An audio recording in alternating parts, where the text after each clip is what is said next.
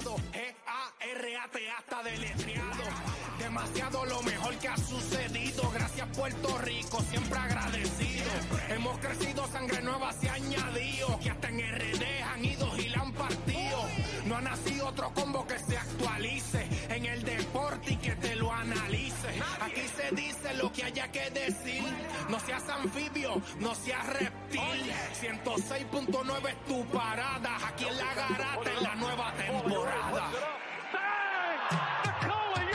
Estoy garata mode, estoy garata mode, estoy garata mode 24/7, estoy garata mode, estoy garata mode, estoy garata mode 24/7, estoy garata mode, estoy garata mode. La amenaza detrás de las voces. Estoy garata mode, estoy garata mode, estoy garata mode. Robbie Escobar Music.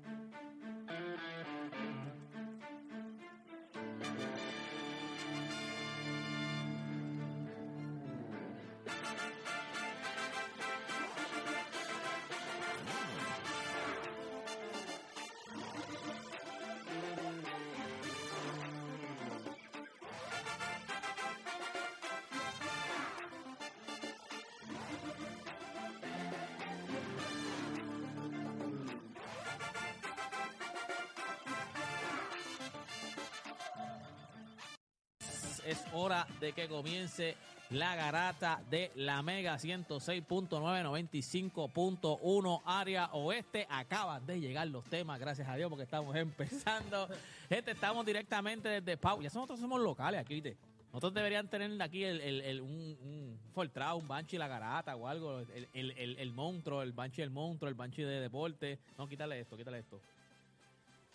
Nada, aquí está Juancho, está Odani, por ahí tiene que venir Héctor de Playmail, que ya usted sabe que tenemos muchas cosas interesantes, muchas cosas que están pasando. Los Lakers ayer tuvieron su tercera derrota, es la tercera, después del In-Season Tournament, la tercera derrota consecutiva, ¿verdad? ¿Cuánto están? 1-4 después del In-Season Tournament. Y esa única victoria fue contra San Antonio. Y perdieron con San Antonio después. Y después perdieron con San Antonio, exacto. No jugó, en el que ganaron no jugó LeBron, y en el que perdieron entonces no jugó Anthony Davis. Esas series de béisbol esta temporada han sido... ¿De béisbol? Sí, como el back-to-back. El back-to-back. Okay. series de béisbol le estamos llamando. Mayormente que gana el primer juego, no gana el segundo. Oye, ellos van back-to-back. Ellos juegan contra Minnesota hoy, bro. Si no me equivoco, los Lakers juegan hoy contra Minnesota. La pregunta que le tenemos nosotros a ustedes hoy es, sin gasolina, LeBron James y los Lakers, ¿era de esperarse? O sea, ya usted sabe, estamos en diciembre, ya estamos tirando, ya Play tiró sin gasolina. Era la cara de Juancho, como yo se lo dije. La cara de Juancho que yo sé, Juancho que oígame, yo se los dije, óigame. Él está jugando muy bien, pero complicadito. Gente, oye, y el apto para donde nos encontramos ahora mismo. Sin gasolina. Y el otro tema, oye, nos quedamos en Los Ángeles. El otro tema, nos quedamos aquí en Los Ángeles, este pana ahí en el medio. Son los Clippers los favoritos hoy a ganar el oeste. Usted sabe que los Clippers se están viendo muy bien. Ayer ganaron 9 corridas. Sí, llevan, ¿verdad? Están en salsa, se ven. No, se ven bien, están rompones, celebrando. Y ayer no jugó PG-13 y como quiera. Ganaron. Antier James Harden saludó y Kawhi Leonard bailando. En mi vida yo he visto a Kawhi Leonard bailando, riendo. No lo vi. Papi, hace así. Así, papi.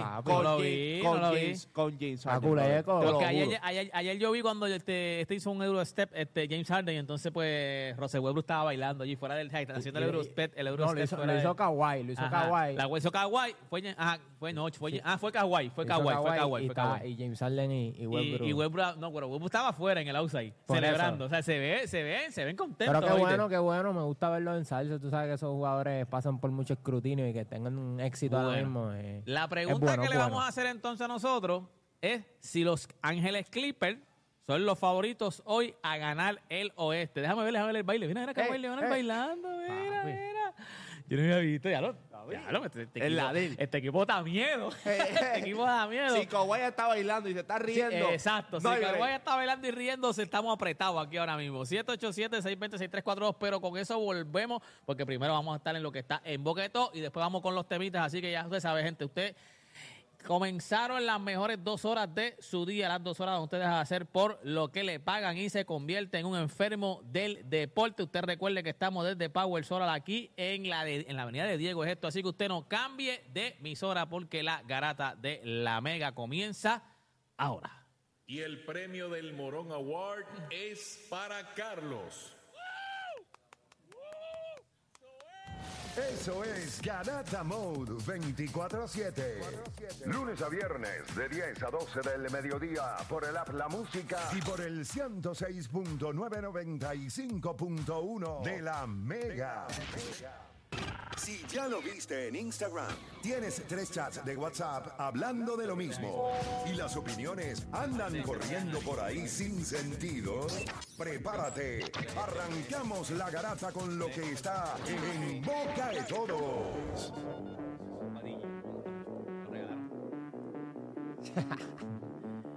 Bueno, gente, oficialmente comienza la garata de La Mega. Voy a conseguir tu perfumito, que es el dulce. Tu perfume está catalogado como dulce. ¿El cuál? El último. El último. Puedes decir la marca, aquí nunca se van a promocionar. Tú sabes que yo lo voy a poner en mi Instagram, porque yo no, las cosas buenas se comparten. Y yo creo que la gente... ¿Sabes? Tú, para ti es de los mejores perfumes que tú has tenido. Obligado. ¿De verdad? Obligado. Bueno, yo entré a la secretaria en buste.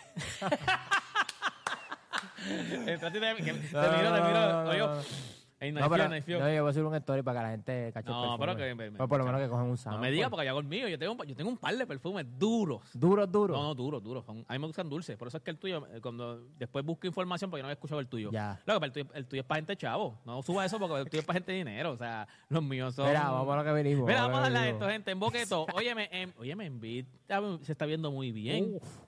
Porque ayer él encajó 51, pero él lleva un par de juegos ya. Y lleva un streak de 30 puntos con más de 10 rebotes. Creo que fueron 12 juegos. Yo lo voy a buscar porque ayer estábamos hablando de eso en uno de los chats de unos panas míos. Y ayer enseñaron la gráfica. Mandaron la foto de los últimos juegos. Déjame buscarle y todo.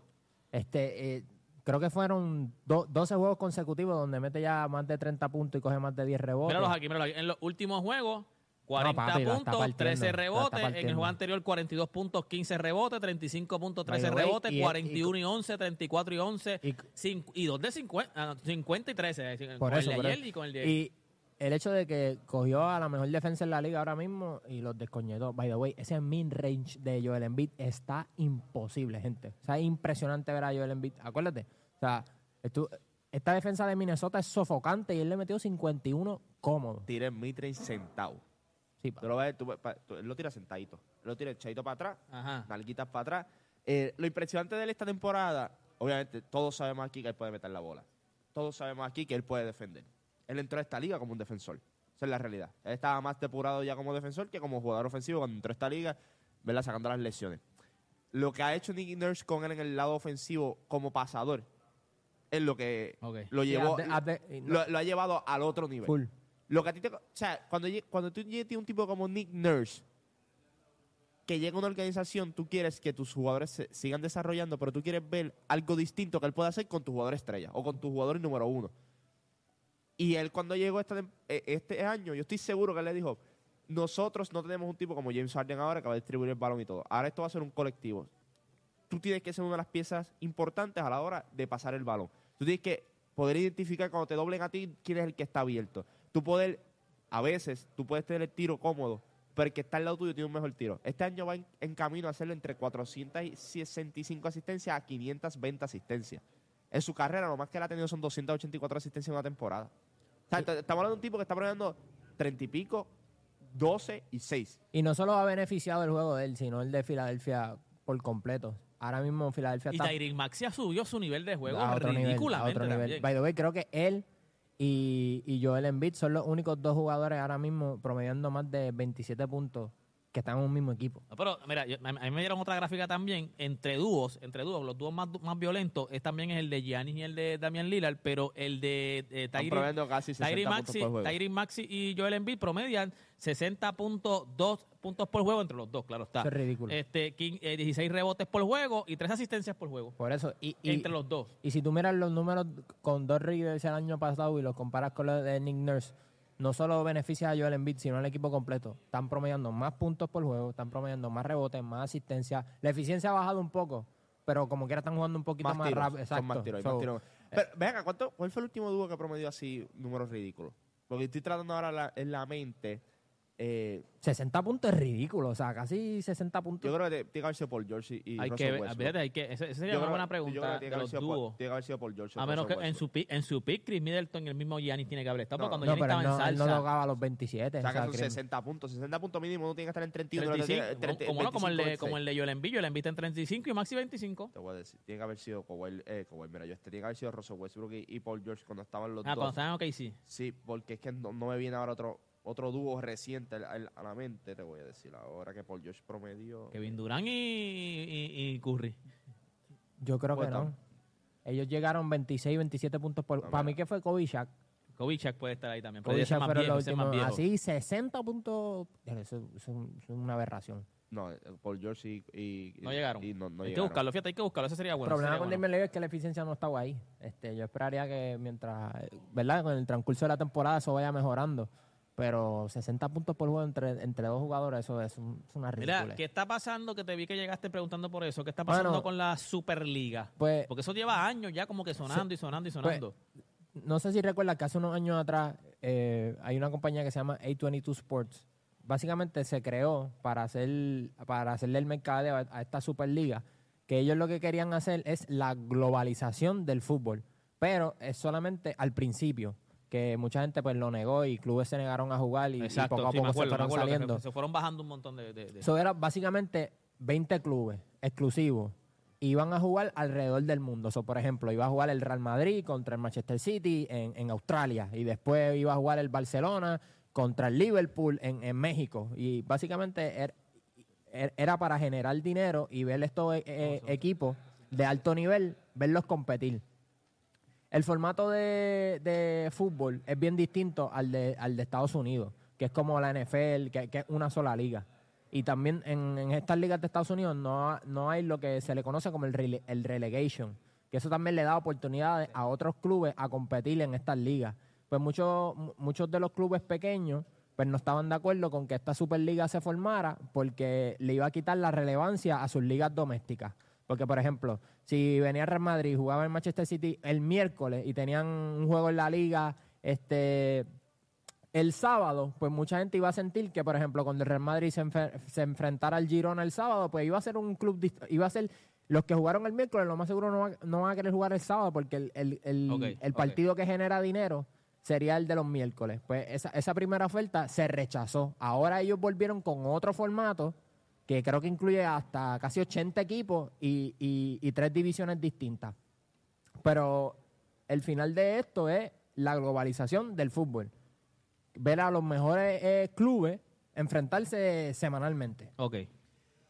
¿Tú crees que tenga más posibilidades esto de pasar el sedazo de todo el mundo? O sea, la primera vez todo el mundo sentía que amedrentaba. Pero yo creo que esto se lo van a seguir empujando a la gente hasta que pase. Acuérdate, la diferencia de esta vez es que ellos lo llevaron a corte, diciendo como que esto tenía que ser algo libre, que ellos tienen el derecho de poder hacer eso, y lo ganaron. So, ahora ellos lo que están trayendo es un formato distinto, con más equipos para darle más oportunidades. Me imagino que mientras vaya pasando el tiempo los detalles van a estar un poquito más concretos, porque claro, ¿cómo vamos a determinar quiénes entran a la liga? ¿Cómo puedes entrar si no estaba en la Superliga? Pero ahora básicamente se divide entre, creo que es la diamante, la dorada y la azul. Esas son las ligas que se van a estar jugando. Me imagino que en la diamante ahí va a estar jugando la crema de la crema. Y otra pregunta que puede pasar. Si es que el relegation va a estar implementado, un club como el Madrid, ¿en realidad tú crees que si termina último en la liga de diamante lo van a relegar a la dorada? Eso en verdad va a ocurrir. Eso hay muchas preguntas. Si quieren ser justos, deberían hacerlo. La Champions funciona así. Claro, pero en la Champions pasa. Por eso. Pero acuérdate que no va a tener excusa ahora, porque va a estar el dinero. Claro. Para tú bajar al relegation, tú no puedes tener excusa, tú vas a tener el dinero. Estamos hablando que estos 3 clubes que se quedaron van a coger $1 billón cada uno. Ya lo son, un montón de dinero.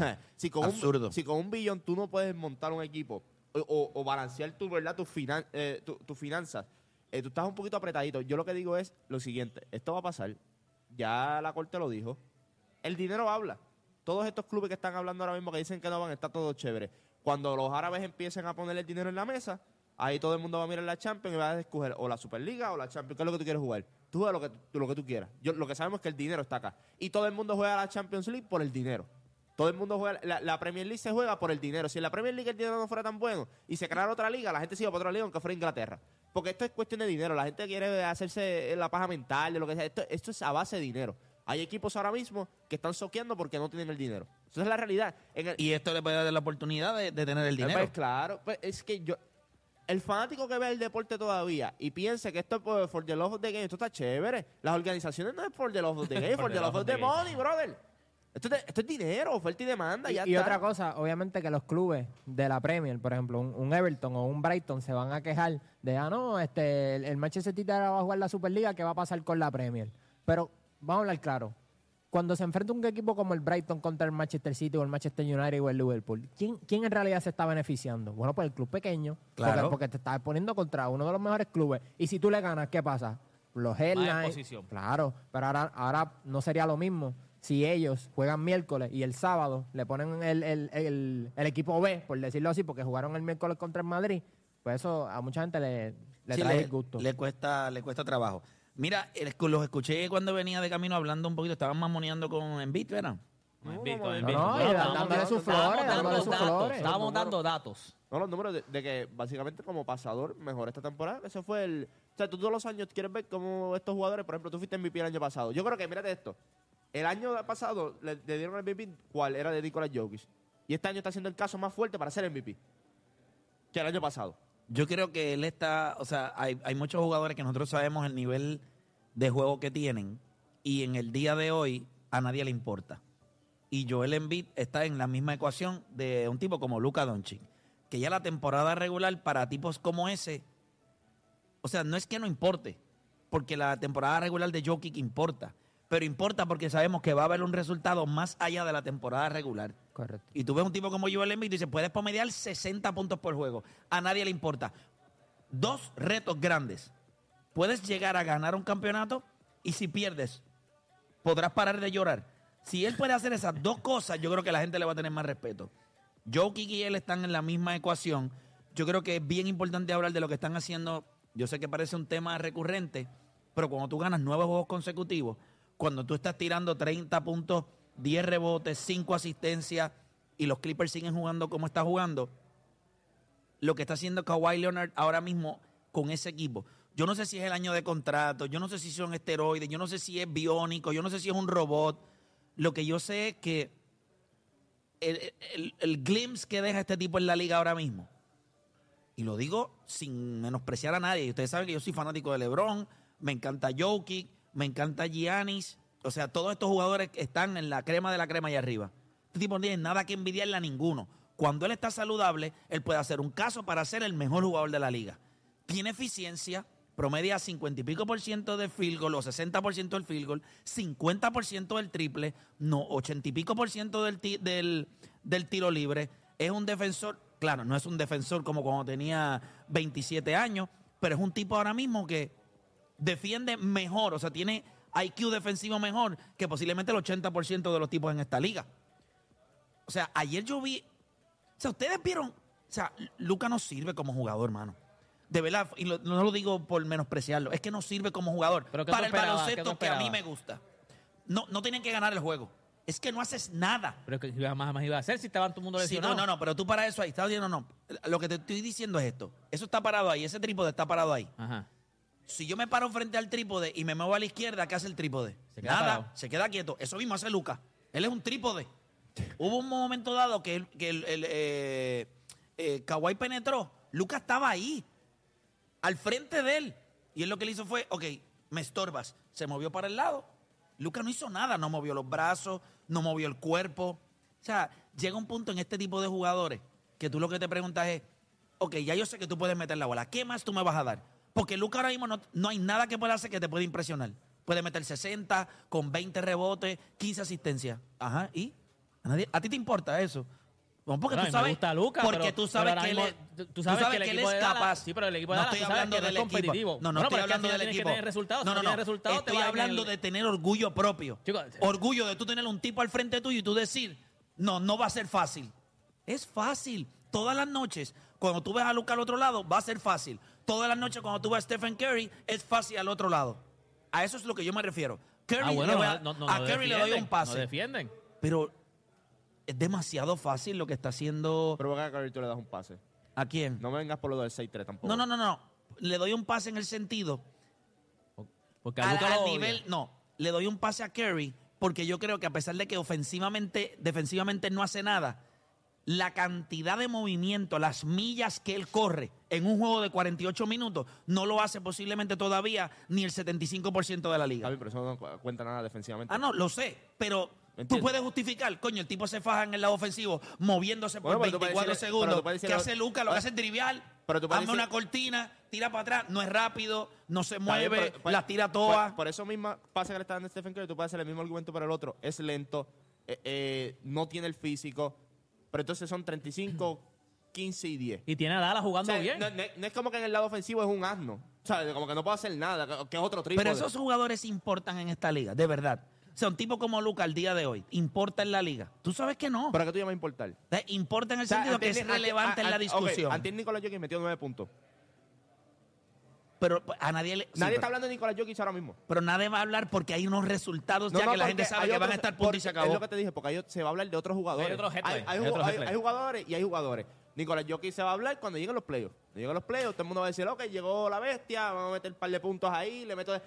Están soqueando, no le está yendo bien esta temporada. ¿Y qué ha dicho alguien? No, yo creo que es el segundo año y todo el mundo sabe que este equipo, cuando llegue el momento de la verdad... Ya está, pero... Eso no pasa con todos los jugadores. Porque ya hay resultados. No, escúchame. No, cuando yo te digo que no pasa con todos los jugadores, que si tú eres el mejor jugador de la liga, se habla de ti todos los días. Non-stop. Tú puedes meter 9 puntos. ¿Cuánto está promediando Nikola Jokic? Casi un triple doble. Sí, pero se está hablando de él.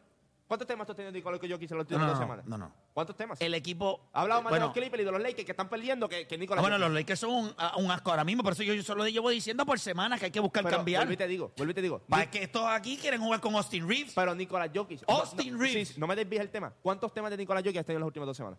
Ninguno. They're cruising. ¿Qué hay que hablar de ellos? Okay. They're cruising. Espérate, una pregunta. Piensa sentarme aquí. Ok, vamos a ver cuán idiota puedo parecer para complacer a Juancho. ¿Te preocupan los Denver Nuggets y Nikola Jokic? ¿Te preocupan? Pero me estás dando la razón. Espérate. ¿Te preocupan? No, me preocupan. ¿Te preocupan? No preocupa. A mí tampoco. Otro tema. Nikola Jokic mete 9 puntos. ¿Se le habrá acabado la gasolina? ¿Te preocupa? No me preocupa. Pues por eso es que no hay tema. Pero me estás dando la razón a mí del número 1. Se acabe la gasolina, no siempre se va a hablar. Eso es lo que no estás entendiendo. No. A nadie le importa. Pero a nadie le importa porque no hay una preocupación. No, Play, porque no es... Si él se lesiona mañana, todos los headlines se fastidió de Denver. Play. No se habla de la altura porque si el mejor jugador de la liga no es LeBron James, no es Stephen Curry. Esa es una realidad. No. Espérate. Este tipo ha dominado desde el año pasado. Desde el año pasado. La conversación de NBA con lo que él estaba haciendo, él dominó todos los headlines. Este año lo que se dio fue cuando empezó el año. Mira, cuando empezó el año, el tipo no entrenó. Se fue allí a correr caballo, a beber ron y a vacilar. Se está clavando la liga. Se lesionó Jamal Murray. Está bien, pues van a perder unos jueguitos. Cuando los juegos importen, porque no se metió en el in-season tournament.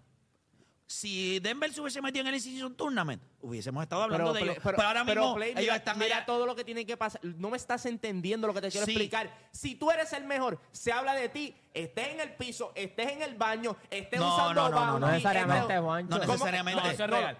Ahora mismo, eso es real. Nosotros hablamos... Ok, ¿cuántos temas nosotros hemos hecho aquí? De LeBron James. En las últimas semanas, después del Incision Tournament. Ellos acaban de perder. Hoy hay que hablar de ellos porque sí. Pero tú estás hablando de los Lakers, como quieras. Claro, pero es por el equipo y porque está en headlines de cambios. Fuera de ahí, ¿qué más vamos a hablar? Dime. Hablamos más de Anthony Davis, de los underachievers. Se habla más de los que fallan. Se habla de los Lakers porque está LeBron James. No me traten de marear la cosa con otras cosas. Se habla de los Lakers porque está LeBron James. Sí, pero no se habla de LeBron, se habla de Anthony Davis. Se habla de los Clippers por la misma cosa. Hay nombres, nos gusta o no, que tienen peso más que otros. Eso es una realidad. No le quita que sea el mejor jugador de la liga. No le quita que nadie le falte respeto a Denver. No. La realidad aquí es una. Nikola Jokic no carga el mismo peso como nombre que carga Stephen Curry. Oye, mira, Shaquille hablando de Stephen Curry como el GOAT. Pero es en serio. Sí, pero es bruto. Pero, ¿me entiendes? Pero carga más peso ciertos son nombres que otros. Eso no es nada. Bueno, que eso es una conversación que trasciende porque es histórica. Nikola Jokic Ok, estamos ahora mismo en diciembre. Si tú vas a hacer el caso para que sea el GOAT, ¿o qué puede cuando ser? Nikola Jokic el domingo, el lunes, coja a los Golden State Warriors y les encaje 37 con 17 rebotes contra Stephen Curry, todo el mundo va a decir... Pues es lo mismo si lo hace Luka en los playoffs. No, es lo mismo, chicos, por Dios. No es lo mismo, no deporte. Mismo nivel porque estamos hablando de Curry. Estamos hablando de un día de Navidad donde van a jugar los Golden State Warriors y los Denver Nuggets. ¿Tú te crees que Nikola Jokic no sabe que ese jueguito por la noche, que es el segundo después del de los Lakers y Boston, todo el mundo lo va a estar viendo? Él va a coger ese día para demostrarle a todo el mundo. Sí, es porque yo... Sin lugar a dudas, yo soy el mejor jugador de esta liga. Es que yo creo que ellos lo demostraron. Nadie duda de que él sea el mejor jugador de la liga y no es ni cerca. Lo que yo te por eso diciendo, es que no se habla también. Yo creo que esa serie del año pasado, el darle 4-0 a los Lakers fue como que esta gente es muy superior.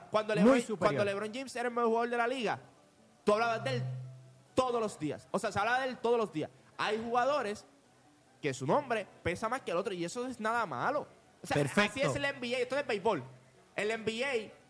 El nombre siempre va a sonar. Te puedo entender.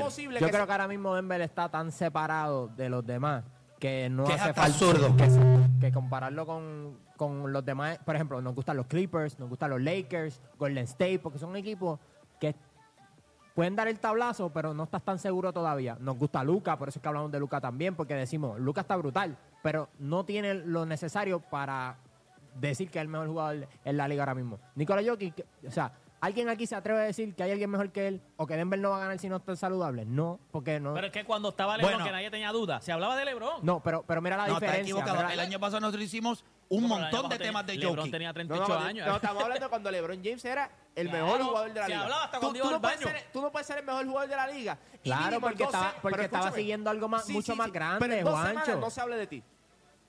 Bueno, porque hay una diferencia. Hay un tipo que puede ser el mejor jugador de la liga. El otro es el mejor jugador de la historia. Son conversaciones distintas. No todo el mundo carga eso. No, eso lo carga LeBron James. Eso no lo carga ni Curry, ni lo carga Jokic, ni lo carga Kawhi, claro. Ni Luka. Si LeBron tiene un juego de 8 puntos, 9 puntos, ¿qué tú crees que van a traer?